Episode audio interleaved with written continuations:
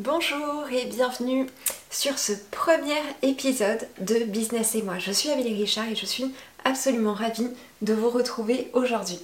Alors, pour ce premier épisode, nous allons faire la connaissance de Léa Verrier. Alors, Léa a quitté une carrière de salarié ingénieur pour devenir distillatrice. Oui, Léa a décidé d'ouvrir une distillerie au cœur du Vercors.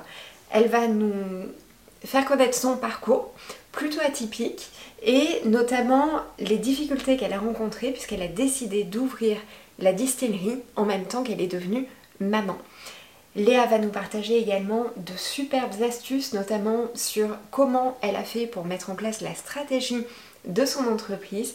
Et vous allez voir, cet épisode, j'ai adoré l'enregistrer et le réécouter. C'est vraiment une pépite et j'espère qu'il va vous plaire autant qu'à moi. Surtout, n'hésitez pas à venir euh, commenter ensuite ce podcast, cet épisode, et venir le partager. C'est le premier épisode, donc vraiment, on a besoin de plein de soutien. N'hésitez pas en bouche à oreille sur les réseaux sociaux directement à venir le partager. Je vous laisse en très bonne compagnie et je vous dis à bientôt.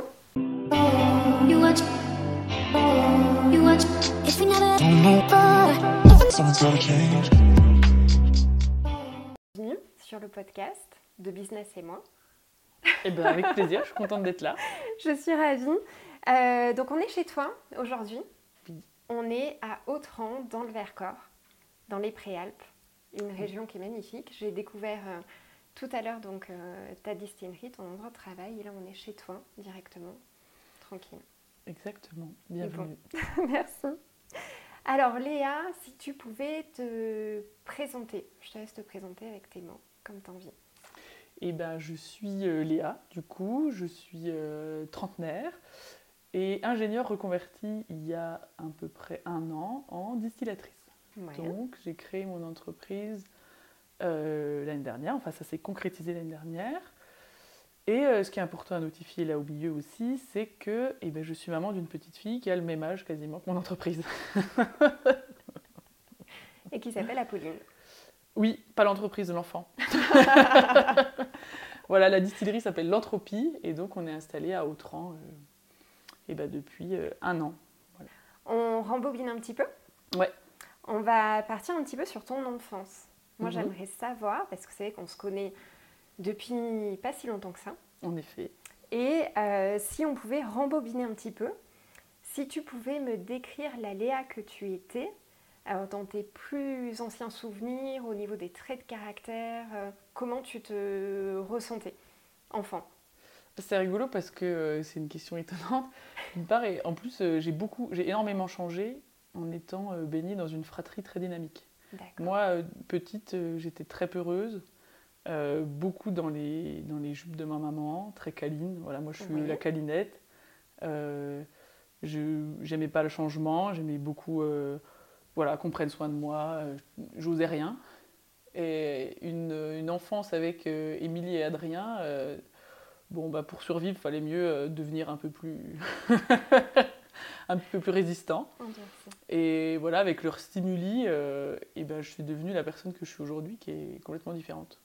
Ouais. Donc c'est rigolo. Aujourd'hui, euh, effectivement, je, je suis beaucoup plus euh, euh, aventurière, on va dire. Je, fais beaucoup de choses, je vais de l'avant. Bah, j'ai créé mon entreprise, j'ai un tempérament fort. Oui. très différent finalement de l'enfant que j'étais. Oui, tout à fait. J'ai du mal à te... Je vois bien que c'était pas la. J'ai du mal à t'imaginer effectivement comme quelqu'un de, de peureux. Euh, ouais, finalement, tu as, rempli le réservoir que avais, dont tu avais besoin à l'époque. Bah, je pense ouais, que j'ai gagné en confiance sur plein de choses. En fait, euh, avec quelqu'un qui. Enfin, l'entourage qui pousse à faire, on se rend compte qu'on est capable de faire. Mmh. Et en capitalisant sur ce, cette confiance qu'on vient d'acquérir, on est capable de faire de plus en plus. Et voilà, je crois que je, je dois beaucoup à du coup, mes frères et sœurs et à mes parents pour ça, de m'avoir emmené de, cette petite fille euh, qui avait peur de faire du ski à ce que je suis aujourd'hui. voilà. Donc euh, ouais, c'est, je pense que aussi ça, c'est, ça marque pas mal euh, bah, la personne que je suis aujourd'hui, c'est qu'on on avance quand même beaucoup plus quand on est soutenu. Ouais. Et c'est rigolo que ça ait marqué et ben, mon enfance, puis après et ben aussi un peu mon changement de vie professionnelle. Quoi. Ouais, ouais, ouais. Et tu as grandi dans la région du coup? Non, j'ai grandi à Belfort. Mmh. Euh, en plus, c'était, on était vraiment en clan, hein, toute la famille était vraiment euh, dans le coin de Belfort, donc c'est vrai qu'on a cette habitude d'être. Euh, c'est très important pour moi la famille. C'est une valeur forte chez toi. exact. Ok. Quand tu étais petite, justement, est-ce que tu avais des idées de ce que tu voudrais faire quand tu serais grande? Bah ouais, quand j'étais petite, je, je, voulais être juge. Tu voulais être juge Pourquoi? Mm. Et ben, je trouvais que rendre la justice, c'était vraiment euh, un truc euh, hyper fort, euh, prenant. Je pensais qu'avec ça, ouais, je, je, trouvais que c'était vraiment une bonne manière d'exister en société. Voilà, puis l'idée est passée à côté suite à une, chute. une chute, vas-y, dis-moi en plus. Ben, en troisième, je devais faire un stage au tribunal. Ouais. Et bah, je me suis cassé un bout de la jambe ah, le week-end d'avant. Ouais. du coup, j'y suis pas allée et ça a cassé le projet. Voilà. D'accord. J'ai plus jamais eu envie de faire ça. C'est incroyable. T'es passé du tout au tout. Et après, j'avais pas du tout d'idée. J'avais beaucoup de mal à me projeter. de manière générale, je me projette pas non plus à très long terme.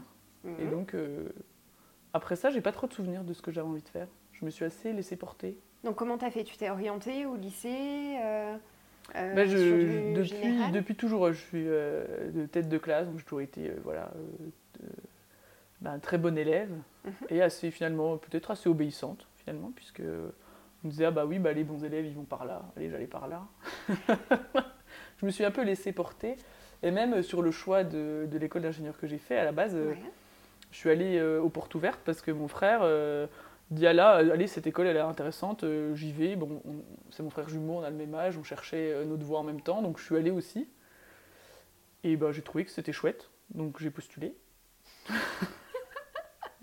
Comme ça, on dirait que. Heureusement qu'il est là, ce garçon, euh, finalement. T'as atterri là-bas un peu par hasard finalement. Non, non, après, je, je savais que j'avais envie de d'être ingénieur, ça me plaisait, euh, voilà, je, ça me plaisait bien euh, au lycée, quand même, je me voyais bien faire ce métier-là, mais de manière très vaste, hein, c'est ingénieur, ça veut tout dire et rien dire. C'est ce que j'allais te dire, finalement, ingénieur, tu as plein de spécialités différentes. Toi, c'était quoi ta spécialité Non, moi, ce qui m'intéressait, c'était plutôt la partie concevoir des objets. Donc ça, ça m'a toujours, ça m'a quand même beaucoup, toujours assez plu. Euh, j'aime beaucoup dessiner, donc euh, chercher, concevoir des mécanismes, ça, ça m'aurait bien plu. À cette époque-là, je, je, rêvais que j'aurais pu être ingénieur à l'époque, euh, à la grande époque où on inventait les roues à aube, etc., les, beaux mécanismes. Voilà, ça, ça me faisait un peu rêver. Tout ce qui est mécanique non motorisée, quoi, c'était vraiment chouette. D'accord. Donc je suis partie dans, dans cette idée-là à, à l'INSA, mais j'avais quand même postulé dans d'autres prépas hein, pour euh, faire d'autres écoles, peut-être plus prestigieuses. Et là, je me suis rendu compte que euh, la prépa conventionnelle, de tout ce que j'en avais entendu parler, des informations que j'avais capitalisées à ce sujet, je savais que j'avais pas le tempérament pour ça. Je, je déteste justement l'injustice, euh, les, les, traitements enfin abusifs. Le, voilà, je, je, me doutais que le type de ce qu'on me rapportait des prépas, ça pouvait pas être possible avec mon tempérament. Mm. Donc la prépa intégrée, c'était la bonne manière pour euh, aller où je voulais aller sans subir euh, ce que je savais qui ne me conviendrait pas. Ouais. Donc si j'ai quand même pris des décisions. ok, ok, ok. Euh, alors une autre question par rapport à ton enfance, mais même après. Est-ce qu'il y a des personnes, alors des, héros même de, de, de, films, donc des personnalités publiques, ou dans ton entourage que tu as toujours admiré et qui t'ont beaucoup inspiré euh, j'ai beaucoup lu, moi. Je suis, une grande lectrice de, romans un peu euh, d'aventure, dont euh, les, héroïnes étaient des femmes. Enfin, voilà, je piochais dans la bibliothèque de mon grand-père, sur les conseils d'ailleurs de ma sœur, ils sont partout les deux, Adrien et Émilie. et j'ai beaucoup lu, du coup, des, histoires d'aventure de femmes.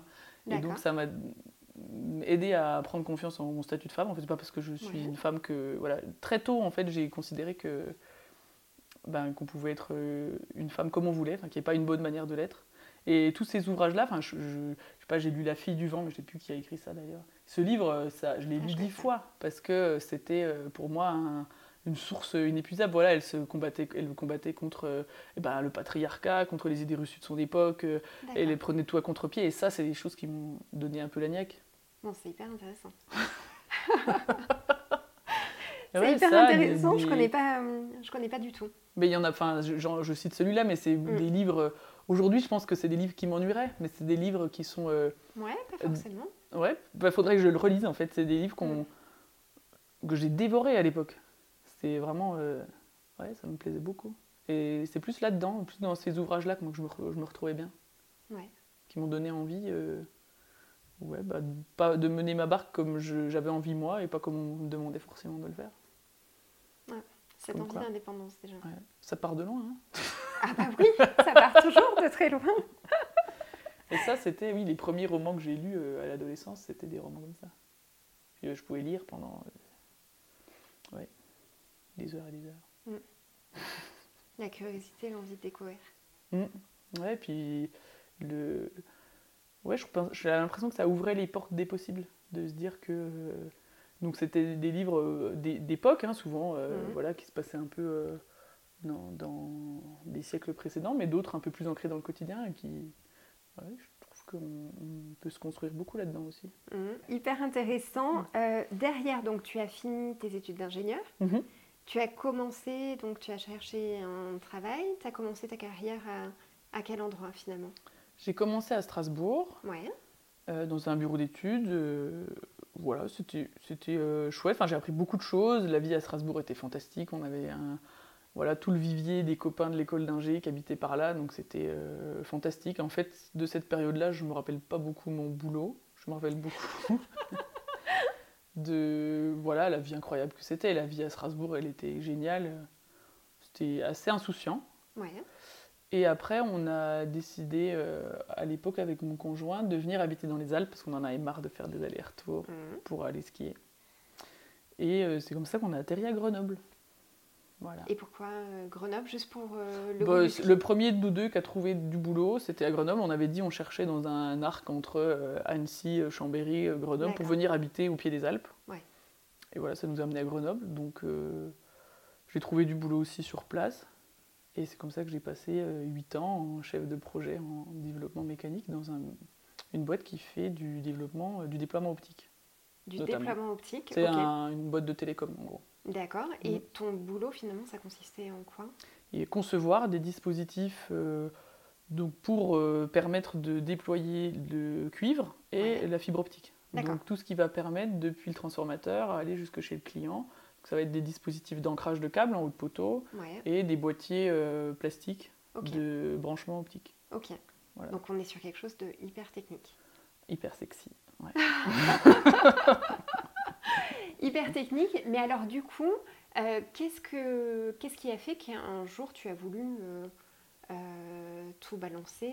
Pourquoi tu as voulu changer de, de job finalement? Qu'est-ce qui t'a amené à, à vouloir fonder l'entropie Pour être tout à fait honnête, il n'y avait plus grand-chose qui allait dans mon quotidien, puisque hum, le fonctionnement de l'entreprise, de manière générale, me convenait pas. Enfin, Hiérarchiquement, le fonctionnement, le, c'était voilà, ça me convenait pas. La, donc du coup, la manière dont on travaillait. Après, le, mon cœur de métier, c'est un métier que j'adore, puisque c'est inventer des mm. objets, euh, voilà, les tester, valider, être sûr que ça marche, etc. cette partie-là me plaît.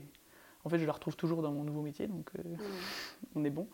Mais c'est surtout que je travaillais dans des conditions et qui étaient complètement à l'opposé de mes visions euh, environnementales et écologiques.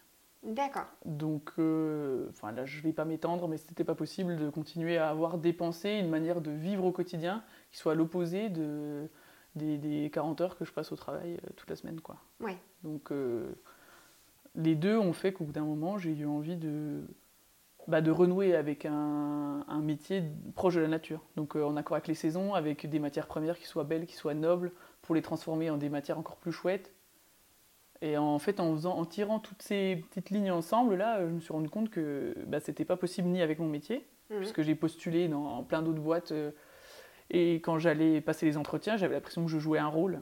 Je, faisais semblant d'être la personne qu'ils attendaient que je sois. Et je me suis dit, mais en fait, si même pendant l'entretien, euh, j'y crois pas une seconde, enfin, j'ai l'impression d'être en train de peindre un tableau pour plaire à quelqu'un, euh, ça m'a permis de vraiment me rendre compte que, en fait, c'est pas possible. C'est pas ça que je veux faire en tout cas, pas, pas dans les conditions qu'on me le proposait là. Donc au bout d'un moment, si tu, tu, te sens plus bien dans ton, ta vie quotidienne et que les opportunités que tu as, elles ne t'emmènent pas où tu as envie d'aller, mhm. ben il faut la créer quoi. ton opportunité. Et comment tu es venu à te dire justement, euh, est-ce que tu avais déjà cette passion des plantes depuis longtemps? comment, comment, ça a germé en toi en fait cette idée? Parce que c'est quand même, euh, tu passes quand même du coq à l'âne quoi. Il faut quand même ah avoir des, certaines bah, connaissances des plantes. Euh. la connaissance des plantes et l'amour de l'extérieur, du ramasser, cuisiner avec, cueillir, chercher, ça je l'ai toujours eu. J'adore. J'aime être en montagne, j'aime bien quand je, quand je suis en montagne euh, ramener quelque chose pour euh, cuisiner avec. Et donc, euh, bah, j'ai fait plein de liqueurs, plein de choses dans mon petit coin à ma petite échelle. Et puis après, aussi, en parallèle de ça, dans ma consommation de spiritueux, donc c'est quand même un moment qui a ses codes, qui est un moment agréable où on, mm. on, a envie de boire quelque chose de bon. Et je trouve ça dommage de pas trouver dans la gamme offerte quelque chose qui réponde à mes valeurs. Mmh. et à mes attentes en termes d'aromatique. De, D'accord. Tu avais déjà rencontré justement des, des artisans? euh, Et ben, au moment de la décision, ouais. pas vraiment. Euh, quand euh, j'ai décidé de me lancer, enfin quand l'idée a germé, parce que il se passe du temps entre le moment où l'idée germe et où on va vraiment et ben, atteler les chevaux et, lancer la machine. Ça a pris combien de temps à peu près, tu te rappelles? Ah, Franchement, je pense que ça a bien maturé pendant deux ans. Parce que des autres idées, j'en ai eu beaucoup. Où euh, bah voilà, on chope une idée, on se dit ah c'est chouette, ça, ça me plairait bien. Mm. Et puis on creuse, on apporte, on capitalise des informations sur le sujet, et puis on se rend compte que c'est pas possible, donc on met l'idée de côté. Et ça, ça nécessite quand même de pas mal s'accrocher parce que bah, c'est décevant. En fait, on y croit et en fait, euh, c'est pas possible. On se rend compte qu'il y a trop de concurrence ou euh, que bah, ça va pas me convenir au quotidien. Mm. Ou, euh, ou que je pas, enfin, il y a plein de raisons à chaque fois pour pas le faire. Hein. Souvent, il y en a même plus que de le faire. C'est ça.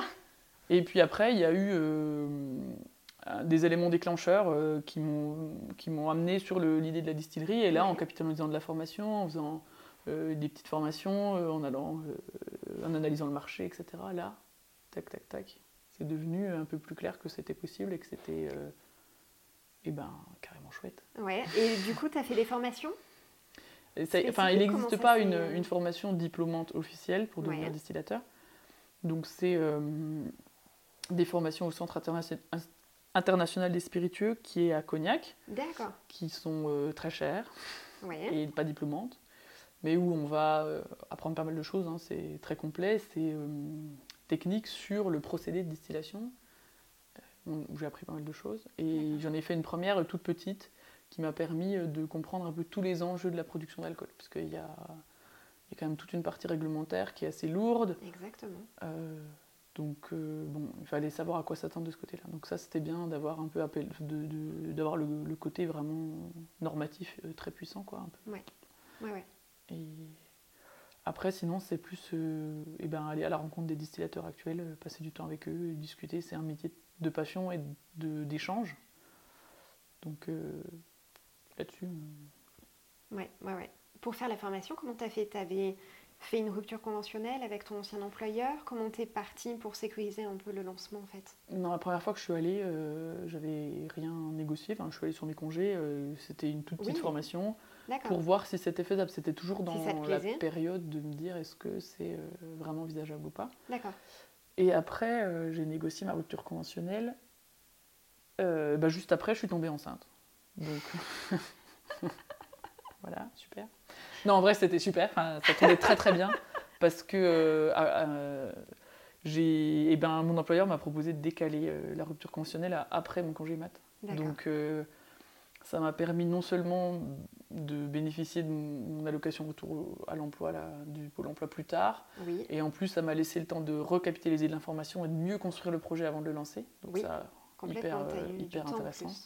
Et du coup, j'ai pu aussi euh, me, vraiment me consacrer à Pauline euh, quand elle est née. Pendant, bah, du coup, j'ai pris cinq mois où euh, ben, je me suis occupée d'elle.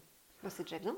Ah bah oui, mais c'était en fait ça aurait pas été voilà, mais ça aurait pas, ça aurait pu, pas pu être possible si j'avais été directement en création d'entreprise. Donc c'est pour ça que c'est bien tombé. Ah, et génial. ça m'a fait la transition. Après, petit à petit, et ben voilà, elle a été gardée la journée, donc j'ai pu commencer à, à, lancer le projet pour de vrai. et donc ça correspondait à la période où on cherchait un local. Donc euh, c'était plutôt bien d'avoir un peu de temps libre et puis beaucoup de temps avec elle. J'aurais eu du mal en fait à, à pas vivre ce moment. Donc euh, ça c'est...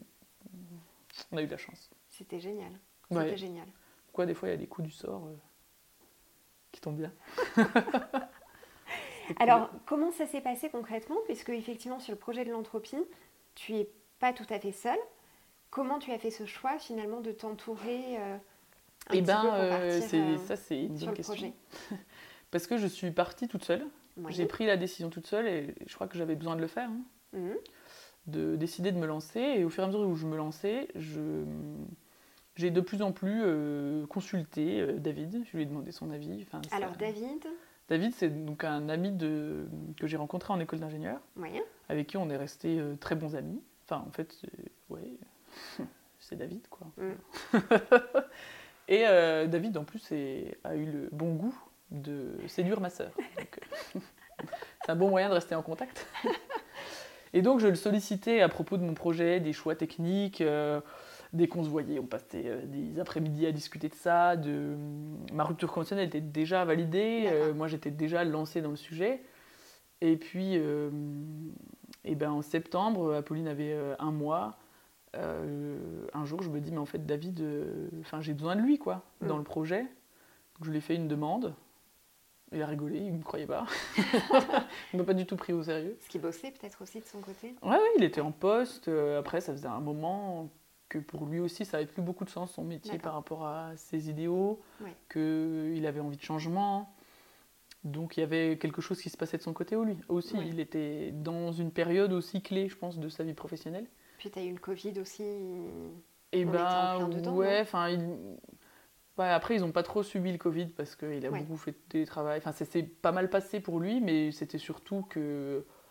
Ouais, je crois qu'il en avait marre. Enfin, on était un peu dans le même niveau de lassitude de notre vie professionnelle. Et du coup, euh, bah, je lui ai réitéré ma demande parce qu'il ne me répondait pas. Euh, le mec, il n'a pas compris que vraiment, il y avait un coup à faire là, mince. et euh, donc, je, lui ai redemandé. Et là, le, lendemain, il m'a dit Ben oui, j'en suis. Enfin, il n'a même pas quasiment pas demandé son avis à Émilie. il savait que les deux, ils étaient ben, hyper partants pour le projet, puisque ça voulait dire tout lâcher. Hein, lâcher les deux leur boulot, euh, vendre la maison, euh, changer de département, euh, venir habiter bah, dans le Vercors, parce que le, lieu de la distillerie, pour moi, c'était déjà sûr que c'était ici. Mm. Même si au moment où j'ai fait ma demande à David, voilà, on a reconsidéré ça aussi, puisque, puisque c'est différent, hein, le tableau avait changé.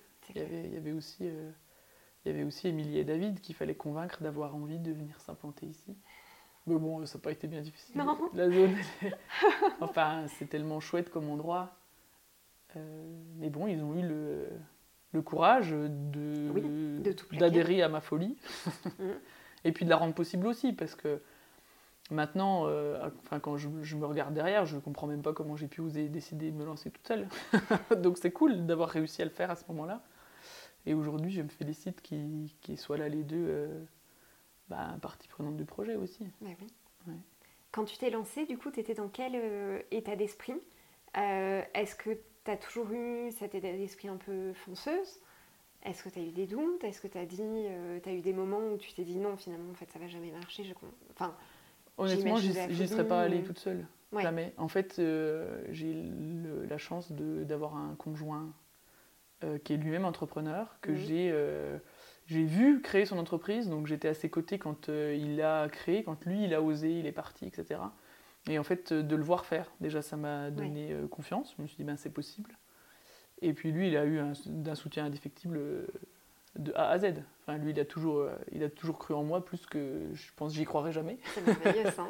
et ben ouais, de toute façon, je lui ai déjà dit, enfin, t'aurais pas été là derrière, je pense pas que je me serais dit c'est ok. Enfin, parce que tu avais d'autres entrepreneurs dans ton entourage qui.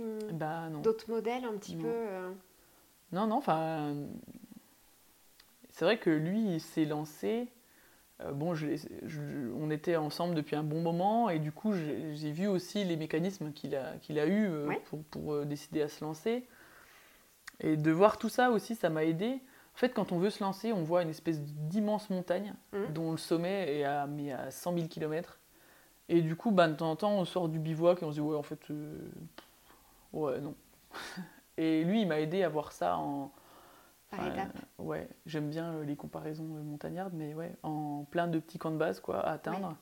Et en fait, quand on prend le projet et qu'on se met à le découper en petits blocs avec des mm. petites zones et des petites marches à atteindre, et ben tout d'un coup, ça devient bah oui, c'est faisable, allez, allons-y. C'est hyper, euh, hyper intéressant ça. Euh, je sais pas si c'est plus typé masculin finalement ou pas.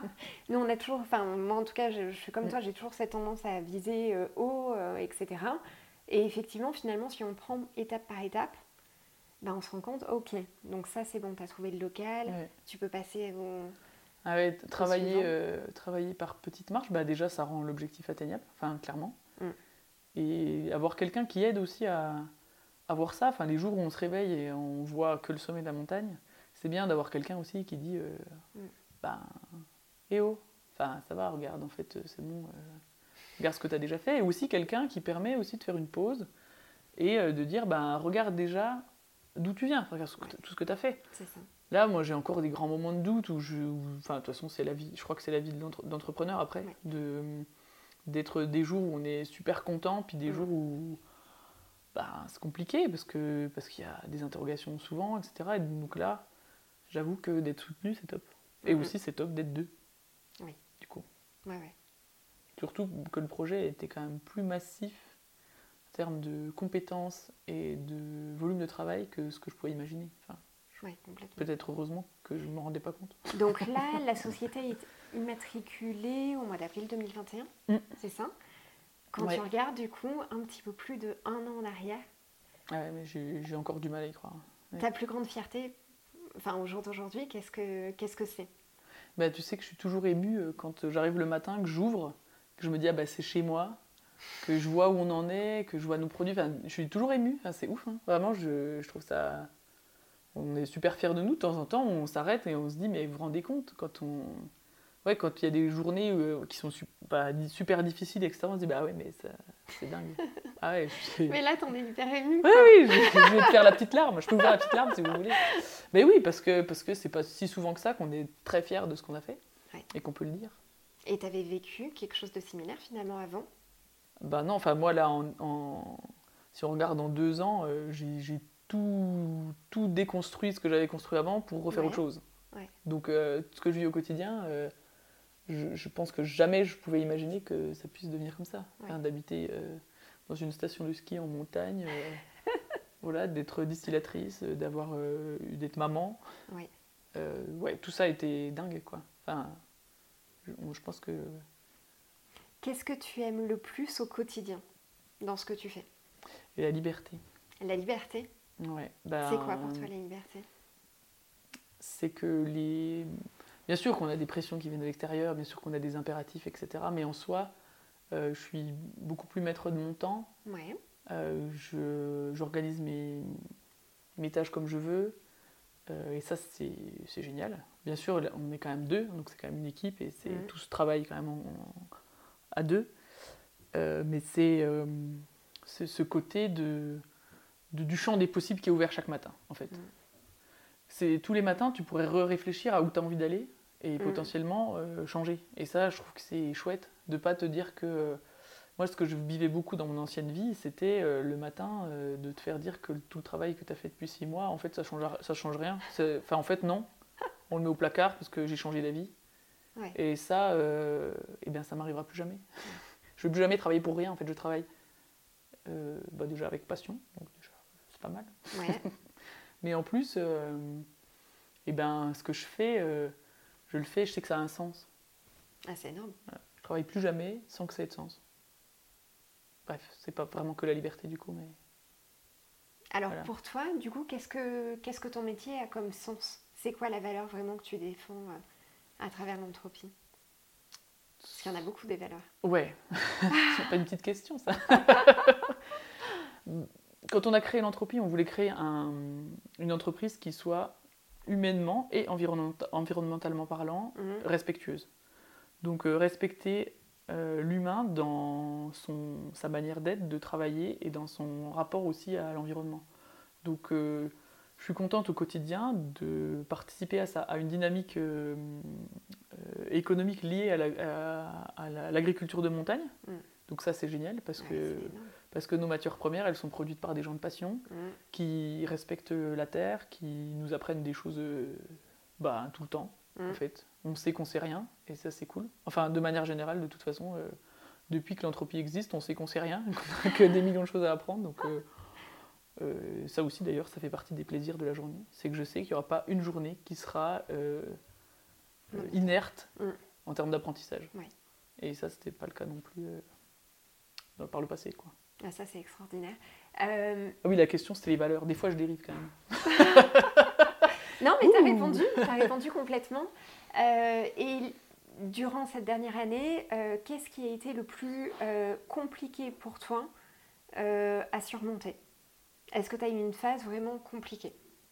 Bah oui, clairement. donc j'ai une petite fille. Et gérer l'arrivée de la parentalité en parallèle de l'arrivée de l'entropie, c'est ça grignote l'être vivant qu'on est. Et du coup, on devient euh, une maman et un chef d'entreprise. Et puis, on n'est plus trop rien au milieu. Et c'est vrai qu'on peut se laisser, enfin, je me suis laissé clairement euh, manger par euh, ces deux rôles, mmh. à être du coup éreinté. Parce qu'entre les réveils nocturnes, les allers-retours pour les moyens de garde, trouver les moyens de garde, en fait, tout ce qui a trait à la pression qui, est, qui tombe sur les parents, plus ben, toutes les, euh, ben, le, nouveau, le stress nouveau hein, finalement qui arrive quand même avec la création d'entreprise, puisqu'il y a des bons côtés, mais il y a des côtés... Il y a énormément d'apprentissage, voilà, il y a deux métiers différents à apprendre, le rôle de maman et... Ouais. Et là, moi, pendant une période, euh, ben, j'étais au lit à 20h30 euh, tous les soirs, j'avais rien fait pour moi, je faisais que dormir, et du coup, ça amène une frustration dans son. Voilà, moi je suis quelqu'un qui normalement euh, court, fait du vélo, va en montagne, je, je, danse, enfin je fais plein de choses, quoi, je lis. Et là, je faisais plus rien pour moi, plus rien du tout que l'entropie et Apolline. Et c'était compliqué. j'ai eu une période où. Et ben c'est simple, j'ai eu une intervention de mes collègues qui m'ont dit bah faut faire quelque chose là, attends mort, tu vas claquer. et puis petit à petit, et ben, on reprend des cartes alors quand même, enfin, ils ont réussi à voir quand même que ça allait pas. Bah, ils me connaissent bien quand même les deux. Faut, dire que. Et du coup, ils voyaient que j'étais au bout du rouleau. Enfin, d'ailleurs, je suis un nouveau ému d'y penser. Euh, mmh. Ouais, que je me retrouvais plus. Enfin.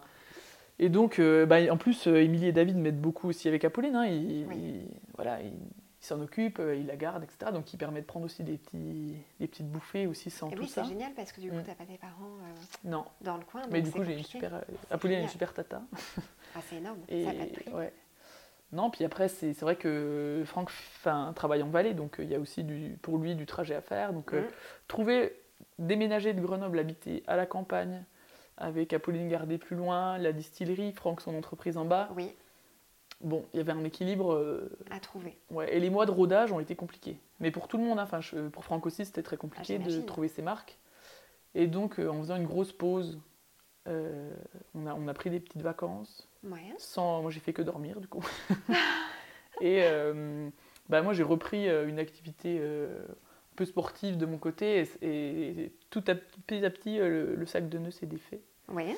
Et puis on a trouvé un équilibre euh, qui est instable, hein, faut, ça se travaille de toute façon. Et alors comment tu as fait pour euh, trouver, enfin vous êtes parti en vacances du coup euh, eh ben, c'est en fait Franck aussi m'a dit mais ça va plus non plus. Enfin du coup c'est l'entourage hein, moi. D'accord. bah oui. L'entourage fait beaucoup de choses pour moi. et donc non on est parti à l'autre bout de la France mm. avec rien, pas de PC, pas de voilà on a fermé complètement l'entropie pendant une semaine. et voilà, ça m'a fait du bien. Ouais, il aurait fallu, je pense, un petit peu plus, mais une semaine déjà, euh, voilà, ça me fait du bien. Et tu es revenu dans un état d'esprit Et euh, eh ben ouais, ça allait, ça allait super bien. Et ça nous a permis de prendre du recul aussi sur tous les mmh. petits dysfonctionnements du quotidien, euh, dans notre gestion de la parentalité à deux, dans notre gestion de nos deux vies professionnelles quand même mouvementées. Quoi. Très prenante, hein ouais. Voilà, donc ouais, c'était bien. faut apprendre à dire, stop. Mais... Si tu, si tu devais euh, revenir un petit peu en arrière, euh, au mois d'avril 2021, justement, est-ce que tu pourrais te chuchoter quelque chose à l'oreille qui pourrait t'aider finalement, avec du recul? Waouh, c'est dur. Si tu aurais un euh, conseil à te donner justement sur ce lancement d'entreprise. Sur le lancement général, je pense d'avoir un peu plus. Eh ben, j'étais très naïve sur plein de sujets. Mhm. du coup, j'aurais, j'aurais aimé. Enfin, je me dirais à moi-même d'avoir plus confiance en moi, même dans les sujets où je suis moins connaisseuse. D'accord. Parce que parce qu'il n'y a pas de questions idiotes. Donc moi, souvent, je n'ai pas osé poser des questions.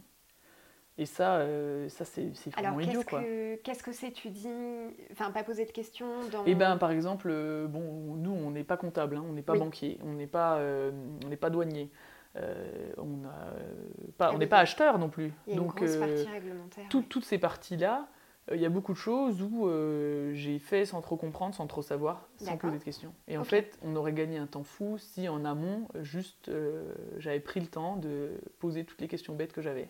D'accord. Et ça, euh, souvent, en fait, on a un peu peur du ridicule. Parce que comme on est ignorant dans tous les sujets, on, est un peu, euh, j'allais dire, pris pour des cons par beaucoup de nos interlocuteurs qui pensent qu'ils ont affaire à euh, des professionnels de chaque métier. Et donc, au bout d'un moment, à force de se faire répondre un peu comme à des cons, et eh ben, on ne pose plus les questions. Et en fait, c'est pas grave.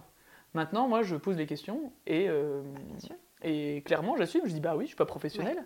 Donc, je veux avoir les réponses à mes questions, même si ces questions vous semblent ridicules va au bout. Et c'est ça que je me dirais, je dirais, ben c'est pas grave. C'est quoi les gens, ils te prennent pour un con? Ben, Ils verront bien ce qu'ils vont voir. Enfin, c'est pas grave quoi. Et tu as, un exemple justement par rapport euh, à ces questions-là que tu as pas osé poser? Un truc en exemple euh? Mais c'est un peu sur tout et n'importe quoi. Les premières fois qu'on a rencontré les banquiers, euh, pas poser les, les, questions sur les conditions pour sortir, sur des, des, trucs tout bêtes quoi. Parce que, euh, en fait, après en avoir posé trois et s'être fait euh, rabattre un peu le caquet, on n'ose plus y aller. En plus, on, aborde souvent euh, son banquier, par exemple, comme si on lui devait quelque chose. Un banquier, c'est jamais qu'un fournisseur comme un autre. c'est toi le client. Ouais. Et du coup, ça, je suis un peu déçue. Parce que je pense qu'on aurait pu faire bien mieux et que du coup, on va devoir retravailler plein de choses. On va devoir refaire des choses qu'on aurait pu faire à la base si on avait été un peu plus combatif. Ok. Enfin, un peu. Pas combatif, mais. Oui, en fait, on porte un projet qui est super chouette et on n'en a pas conscience parce qu'on souffre du syndrome de l'imposteur. Donc euh, moi, le syndrome de l'imposteur, je l'ai traîné pendant un an. Euh, là, je commence à avoir un peu confiance dans mon projet, dans mon entreprise et dans ma capacité à la gérer. Donc euh, je me laisse moins marcher sur les pieds. quoi. Et donc comme on est là à exister dans notre petit trou, à dire eh, sinon, moi je suis là dans mon petit trou, j'aimerais bien faire un petit truc. Et sans confiance, enfin sans voilà, avec ce, gros poids de l'imposteur là. Donc peut-être que je me dirais, euh, en fait, t'es confiance, t'es pas, pas un imposteur, t'es quelqu'un qui a envie de créer. Donc euh, ça se respecte. C'est pas un... Et comment t'arrives à passer ce cap justement du syndrome de l'imposteur? Eh ben nous, euh, ça a beaucoup marché grâce au, retour de nos clients. Enfin, en fait, positive qui. Eh ben ouais, des, gens qui viennent et qui nous, nous, inondent de plein de compliments, de mm. retours chouettes ou euh, euh, en fait de ce qu'on reçoit. Nous, on a on donne énormément au début, puis au début, on reçoit rien. Pendant euh, pendant huit mois, tu donnes beaucoup, tu fais énormément et tu reçois pas grand chose en, échange quoi. et là, c'est vrai que depuis que eh ben que nos produits sont là, que les gens les aiment, qu'ils plaisent, mm. qui que ce sont des produits qui touchent les gens parce qu'ils sont vrais, parce qu'ils sont euh, ancrés dans le terroir, parce qu'ils sont respectueux de l'humain, de l'environnement, que ça, ça parle aux gens mmh. et que les gens nous le font ressentir. Oui, que c'est bon. et que les gens nous font des compliments, qu'ils viennent en racheter, etc. Tout ça, et eh ben, ça donne euh, de la légitimité mmh. et euh, de la force pour continuer. Ça donne envie d'avancer. Même mmh. si on a quand même peur à chaque nouveau produit. Et au niveau du lancement, c'est vrai que c'est très très compliqué au départ parce que tu fais les fondations de mm. ta boîte. Tu as aussi cette peur finalement de mal construire tes fondations euh, pour la suite. Comment tu as réussi justement à construire des fondations qui soient solides euh, Par exemple avec David sur le choix de la forme juridique? Est-ce qu'on, enfin, tu as suivi juste euh, ce qu'on t'avait conseillé? Est-ce que tu as pu faire un pacte peut-être d'associés pour vous protéger tous? Comment ça s'est passé? Alors, comme j'ai dit tout à l'heure, j'ai eu la chance d'avoir un conjoint qui a créé son entreprise avant. Et du coup, il a beaucoup dégrossi. Donc moi, j'ai bénéficié beaucoup de son, de son vécu. Donc lui, euh, les, il a essuyé beaucoup de, euh, beaucoup de choses pour nous, quoi. Mm. Voilà, il nous a euh, conseillé sur eh ben, le type de la société, sur voilà, trouver un comptable de qualité, une aide pour la construction juridique justement de la société, donc la bonne personne. les bonnes astuces, quoi. Voilà, et ça, ça nous a gagné un temps incroyable. En fait, être conseillé sur ces sujets-là, bah, c'est génial parce qu'en fait ça permet de se concentrer sur d'autres choses qui vont créer la valeur ajoutée de l'entreprise mmh. en sachant que eh ben, toutes les, les, barrières qui aident à bien diriger l'entreprise elles sont mmh. déjà sérieuses. Donc nous, enfin heureusement qu'on a été aidé là-dessus. C'était une aide qu'on avait. Ah ben oui. Voilà, par quelqu'un qui avait déjà fait tout ça. Mmh. Et c'est aussi, je pense, pour ça qu'on a pu aller un peu plus vite. Mmh. Complètement. Mmh. Et comment vous vous répartissez finalement vos rôles? À tous les deux avec David euh, au quotidien Vous avez vraiment des tâches euh, spécifiques chacun ou comment ça se passe? Il faut savoir qu'on a démarré dans des travaux. Donc, euh, ce n'était pas le fonctionnement effectif de l'entreprise. Ça a mis du temps à la créer, puisqu'on est parti de, bah, de rien. Donc, au début, c'est compliqué de savoir. On ne voulait pas euh, s'auto-attribuer des tâches qui n'allaient pas nous correspondre. Donc on a laissé voir pour euh, rouler un petit peu. Et là, clairement, c'est dégagé euh, voilà, des tendances sur qui mm. était meilleur où, comment, quoi, comment. Donc il y a des choses qui ont été ensuite verbalisées. Donc clairement, on a dit, bah voilà, David gère la comptabilité, moi je m'occupe de la partie douanière. Mm. David va gérer tout ce qui est ERP, e c'est lui qui le, qui le modèle. Enfin, on utilise un, mm. ERP en ligne, mais il faut le paramétrer, voilà, tout paramètre. C'est lui qui s'occupe de tout ça, du site internet, c'est lui qui fait le site internet, enfin, toute la partie informatique, mhm. qui gère aussi tous les bugs que j'ai. Et hum, voilà, moi je suis plus dans la hum, partie euh, création des recettes, achat des plantes, euh, gestion des, du coup, des nouveaux partenaires sur la, mhm. partie euh, matière première. Et flaconnage, étiquetage, etc. J'ai plutôt géré ça, alors que lui s'est occupé de gérer tous les fournisseurs côté, côté matériel. Et puis c'est des nouveaux métiers parce que vous êtes ingénieur à la base, donc. Euh... on n'est pas acheteur, donc euh, oui, on apprend, on apprend, plein de choses là-dessus. Enfin, du coup, ça s'est euh, petit à petit euh, régulé comme ça. Mhm. Voilà, maintenant il s'avère que sur les nouvelles recettes, je suis un peu plus à l'aise, donc je suis plutôt là-dessus. J'ai aussi un peu trop d'idées, donc David me canalise, il est un peu plus rigoureux. On a deux tempéraments très différents. Parfois, c'est compliqué à, s'entendre parce qu'on a des fonctionnements très opposés. Mm. Et ce qui constitue parfois un frein est aussi une super force dans plein d'autres cas. Donc on apprend. Là, on apprend encore à vivre ensemble. C'est comme un couple. Hein. c'est un couple de travail, c'est un couple quand même. Exactement. Donc euh, bah, on apprend à mieux communiquer, on s'améliore sur plein de sujets. Mm. Et on trouve nos marques. Donc sur la production, par exemple, on prend notre pied les deux, donc on produit euh, chacun notre tour. Mm. Voilà, on a, enfin, c'est pas on ne fait pas des plannings hyper euh, réguliers non plus, mais euh, voilà. non, mais vous avez déjà une bonne organisation voilà, en place. On, essaye de faire rôder le mieux, puis de temps en temps, quand il y a un souci, on fait un pause, une pause, et puis on met à plat, mmh. et on essaye de, bah, du coup, mieux mettre des règles pour que chacun se sente bien dans l'entropie, quoi. Ouais, ouais, ouais. Au départ, comment vous avez réussi à trouver, et David et toi, les valeurs en fait de l'entreprise? Comment vous avez fait pour vraiment, enfin, les mettre pas noir sur blanc forcément, mais vraiment s'approprier. Ben, on aimerait euh, bien le faire d'ailleurs. Ouais. Là, pour l'instant, on n'a pas de pacte d'associés et clairement, il faut qu'on en rédige un. Donc là, hyper euh, important. il faut qu'on se fasse euh, aider pour la rédaction. Comme tu disais. Ben, ouais.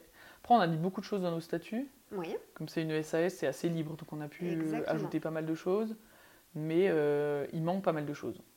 Voilà, des, certaines conditions de sortie c'est pas très clair et du coup ça effectivement ça peut être source de vraiment des tensions comme en plus on est bien imbriqué d'un point de vue familial euh, c'est hyper important de bien sécuriser ça mais pour l'instant, c'est pas fait. Donc là, c'est un de nos chantiers euh, pour l'automne. on s'est mis comme objectif de l'avoir fait pour l'automne. Mais c'est bien déjà. Oui, après, il faut, euh, faut qu'on s'y tienne. Et personne n'a hyper envie d'y mettre le doigt. Donc euh, voilà, il faut qu'on prenne rendez-vous voilà, pour se faire accompagner avec mm. et ben, l'expert juridique qui nous a aidé à déjà rédiger les statuts. Donc on va aller avec lui. Mais sur les valeurs de manière générale de l'entreprise, bah, avec David, on a les mêmes de valeurs. Mm. C'est-à-dire la, tolérance, le respect, le, le, partage, le respect du vivant. Ouais, ça se sent. Bon, voilà, mm. c'était de toute façon la base du projet. Après, on n'a pas tout marqué sur. Euh, enfin, forcément, on va être obligé de faire des entorses. C'est une entreprise, l'idée c'est quand même que l'entreprise vive. Mm. Donc parfois, euh, il faut savoir faire des entorses et peut-être qu'on aura besoin de se dire à quel moment on peut tolérer de se dire ben voilà, aujourd'hui, euh, quels sont, voilà, est-ce qu'on a un marché à Hong Kong, est-ce qu'on y va? Ah, un gros débat. Je répondrai pas aujourd'hui. Parce qu'on euh, n'en sait rien en fait. On ne sait pas euh, voilà, quelles sont les implications pour l'entreprise, tout ça. Donc euh, c'est bien de le marquer, parce que mm. aussi de savoir à partir de quel moment, si on s'éloigne trop de notre ligne de route, comment on se force à y rester, parce mm. qu'on n'a pas créé pour changer ça.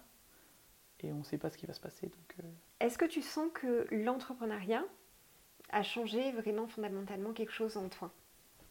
Ah ben, Je pense que oui. Enfin, oui, tu peux pas, pas être changé, je pense. Tu ferais pas marche arrière non. non. non, je trouve que c'est c'est génial dans plein plein de sujets. Enfin, ça m'a aidé aussi à être mieux dans, dans ma manière d'être. Euh, mhm. Enfin, je trouve que ça m'a changé complètement. Ouais. Après, il faudrait demander à ceux qui me connaissent si c'est mieux ou pas. Hein, je sais pas.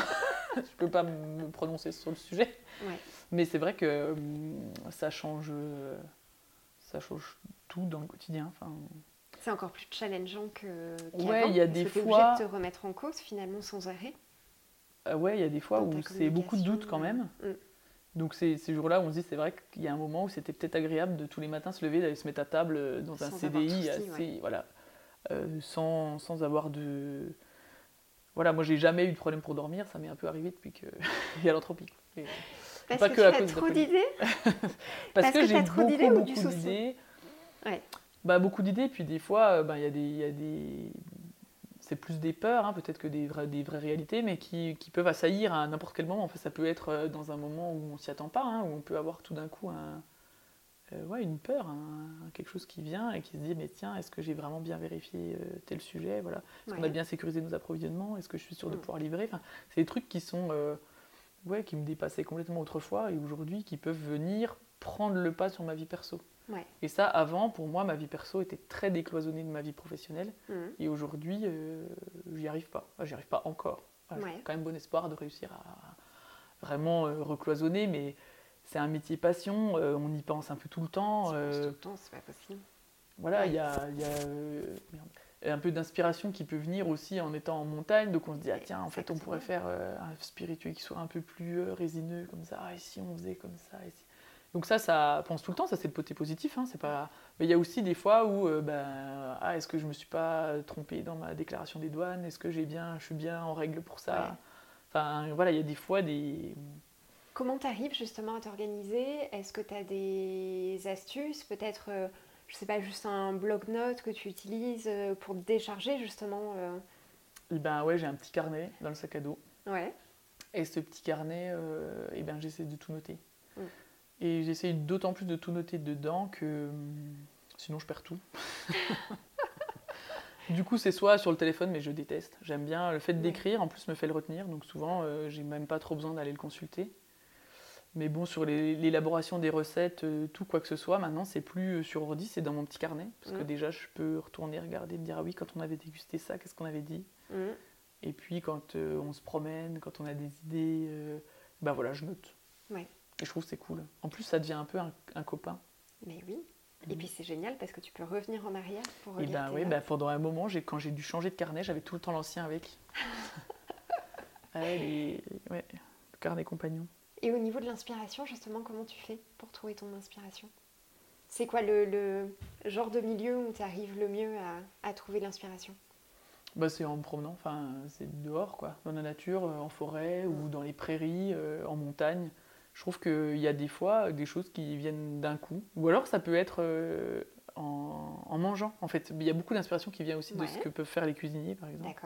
Et la cuisine et la fabrication de spiritueux, ça a beaucoup de points communs euh, dans, bah, dans l'élaboration, dans la gestion des goûts, la complexité aromatique, etc.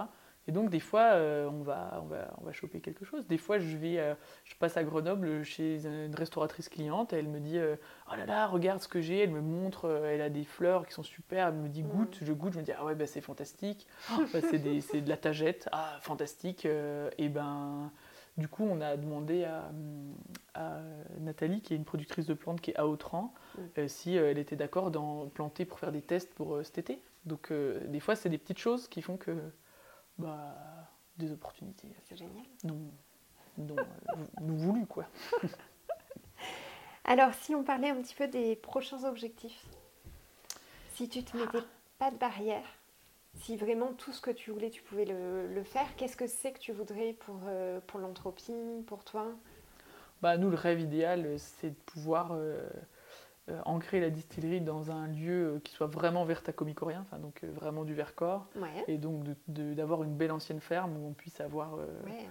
Et ben, deux, alambics, hein, voire plus dans mais parce que chaque alambic a un peu sa spécificité, donc fait rêver les distillateurs, avec des zones de d'élevage pour nos spiritueux. Aujourd'hui, on mm. n'est pas capable de faire des élevages de qualité du fait aussi de notre localisation, on manque de place. Hein. Mm. Donc ça, ça serait le rêve, et puis de pouvoir entourer euh, notre distillerie de, euh, de cultures de plantes médicinales et à parfum, ça serait ah fantastique. Bah, de pouvoir accueillir le public, montrer ben, les plantes dont on dispose, la richesse du, terroir local juste à côté de l'alambic et de pouvoir euh, faire des tests aussi juste en tendant le bras. ça serait... Ouais, ouais, mais bon, là, c'est un doux rêve. Hein. Enfin, on n'est on est pas. Non, mais ça me fait penser, il y, a il y a Sanoflore dans le Vercors qui fait ça. Bah, tu qui permet de faire visiter aussi. Mm. Ouais, y a... puis ça a un côté. Euh, bah, hyper intéressant aussi pour les gens qui viennent nous voir. Parce que nous, on adore euh, parler de notre passion, mais en plus, si on peut le parler avec de la matière première vivante à côté qui est là, qui est. Ah bah voilà, ça a aussi beaucoup de charme. Ouais, ouais, ouais. Et est-ce que tu aurais des bonnes astuces à partager pour ceux qui souhaitent se lancer, que ce soit des outils, que ce soit des, des, conseils euh? Eh ben, en, conseil, euh, en conseil euh, principal, il y a quand même le fait de, d'y croire, enfin, d'avoir confiance en soi. Mmh. C'est-à-dire que si on ne visualise pas non plus un, quelque chose de réussi, c'est quand même compliqué de réussir. Mmh. Et de décomposer chaque chaque chose en petites choses. Pour m'y aider, moi j'avais pris un énorme papier que j'avais mis par terre. J'étais allongé dans l'herbe, en pleine nature, avec des feutres de couleur. Et que j'avais noté le cœur de mon projet avec des petites flèches. Et je m'étais dit, ben ah. Euh, voilà, il y a, y a, la partie administrative, il y a quoi dans l'administratif, comment je peux gérer. Et après, qui peut m'aider Génial. À qui je peux poser des questions. Et hum, en fait, c'était, c'était la manière de découper, hein, hum. mais c'était hyper visuel. Et du coup, euh, je pouvais renoter dessus des trucs. Je l'ai gardé pendant super longtemps. Euh, je l'avais tout le temps ouverte dans le bureau. En me disant, voilà. Mais je l'ai créé en plus allongé dans l'air, vraiment dans un endroit que j'aime. Et c'était un bon moment. C'était pas du travail en fait. C'était se dire, ben, voilà, qu'un petit côté de. un peu naïf peut-être. peut-être que voir son projet avec un peu de naïveté aussi en se disant, bah tiens, ça je sais que je sais pas faire. Bah, faut le faire quand même c'est qui va pouvoir m'aider ou comment. Euh. Ouais, il y a des choses qu'on ne sait pas faire, il bah, faut mieux prévoir le budget pour quelqu'un qui le fasse à sa place. Hmm. Et puis soit se focaliser sur ce qu'on sait faire. Mais après, si on ne sait rien faire du tout, peut-être faut effectivement changer de projet. Mais ça permet de se rendre compte, en fait, voilà, est-ce que dans le projet que j'ai décidé de faire, je peux être efficace dans 80% des zones Comment me faire aider Comment devenir efficace où je ne suis pas ouais. Ça, ça, je crois que c'était bien. Après, ce qui manquait pendant un, moment, c'était David. Après, j'ai ajouté David, ah, trop bien. voilà. Mais du coup, c'est plus entreprendre tout seul, c'est entreprendre à deux. Mais c'est bien parce que ça, fait, ça se fait poser les bonnes questions. Savoir est-ce que. Euh, moi, je sais que j'avais besoin dans mon processus de prendre ma décision seule, mmh. de décider de me lancer seule. Par contre, après, je me suis aussi rendu compte que, bah, en faisant toutes ces petites étapes, que bah, tout seul, c'est compliqué. Mmh. Mais pour notre projet à nous, hein, je ne dis pas de manière générale, le projet qu'on avait nous, était compliqué à mener tout seul. Mm. Et c'est bien, je pense, de confronter euh, son doux rêve avec justement tous les moyens qu'on peut mettre en place pour y arriver. Mm. Et est-ce que ça joue, ça joue pas? Et bah, nous, ça l'a fait pour l'instant. c'est hyper bien. Alors, juste quand même pour rappeler ce que vous commercialisez. Donc, c'est euh, une distillerie et derrière, il y a différents alcools, donc du gin, de la vodka. Mm-hmm. Euh, si tu veux que j'en parle, ça va prendre un quart d'heure. Hein. Ben, vas-y quand même un petit peu parce que c'est tellement intéressant et surtout si vous n'aimez pas la vodka, si vous n'aimez pas le gin, et eh ben forcément vous allez aimer parce que c'est des produits qui sont pas courants du tout. Effectivement, donc on est distillateur de spiritueux, mais on, fabrique des spiritueux donc de plantes euh, qui sont issus soit de l'agriculture biologique, soit de la cueillette sauvage. Mm. Et aujourd'hui, on a une gamme avec des produits distillés qui sont euh, vraiment aux antipodes de ce qu'on a déjà dégusté. Ça va être beaucoup plus rond. On a un alambic euh, de petite taille qui nous permet d'avoir une chauffe très homogène et de faire une sélection aromatique hyper fine. Mm. On va avoir des spiritueux qui vont avoir comme une, un côté liqueur en bouche qui est juste mm. dû à la distillation. C'est le cuivre qui va apporter un peu ce, ce côté mm. sucré réconfortant. Oui, c'est vrai. Euh, alors qu'il n'y a pas du tout de sucre, hein, c'est juste mm. réduit avec de l'eau, c'est réduit très doucement. On va avoir, euh, ça va être euh, sur la, plante, mais avec beaucoup de complexité aromatique. Mm. C'est vraiment hyper intéressant à déguster. Ça, c'est donc pour notre gin et une vodka de fleurs, hein, qui est une vodka très florale, qui est, bah, faut goûter pour la comprendre. Hein. Et après, on a hum, un produit de liqueur historique et une, une liqueur de principalement de fin de repas, qui est un, bouquet de 13 plantes du terroir du Vercors, ouais, qui, euh, ouais, qui, a une jolie euh, complexité aromatique avec euh, vraiment une belle attaque sur la verveine, de la fraîcheur de l'amande poivrée. Et qui est pas fort du tout. Ouais, qui est très douce, qui a un petit câlin. Voilà. Oui, c'est très joli. Et... vos produits, effectivement, qu'on peut retrouver directement sur le site Ben oui, mm. oui. Et il ne faut pas hésiter à venir visiter si mm. vous avez du temps, parce que je suis bavarde. Ou alors il faut me mettre un veto. non, non, Mais euh, voilà, on a beaucoup de plaisir à montrer comment on travaille, nos outils, et euh, à parler de notre processus de fabrication, de comment on met au point, et comment on les déguste aussi. Mm. Voilà. Partie très intéressante. Ok. Est-ce que tu voudrais rajouter un petit mot de la fin? Eh ben, je, je, suis euh, ravie de pouvoir euh, parler de, euh, bah, de ce que j'ai vécu parce que c'est voilà, hyper émouvant, c'est riche en. Enfin, ça a été enrichissant sur tous les sujets. Et c'est pas fini. Ouais. ouais, on a l'impression qu'on a mis le doigt dans un truc et que c'est vrai que maintenant les projets, voilà, il y a une idée de, de vignoble dans le Royan, il y a une idée de, de de cave d'élevage. Enfin, il y a voilà, des idées partout. Euh, ouais. On, a l'impression qu'une fois euh, qu'on a démarré, euh, et ben, ça rend les choses, le champ des possibles s'ouvre encore. Et je parlais de liberté, et je crois que ça fait aussi un peu partie de ça, de se dire que, en fait, en, en capitalisant des savoir-faire, on a envie de faire encore plus, d'apprendre encore plus, de poser plein de questions. Ouais, il faut poser plein de questions. C'est génial. C'est un peu naïf, mais bon. non, c'est génial. Eh ben, écoute, Léa, je te remercie. Et eh bah, merci à toi d'être venue nous voir ici. Et puis à bientôt. merci beaucoup. À bientôt.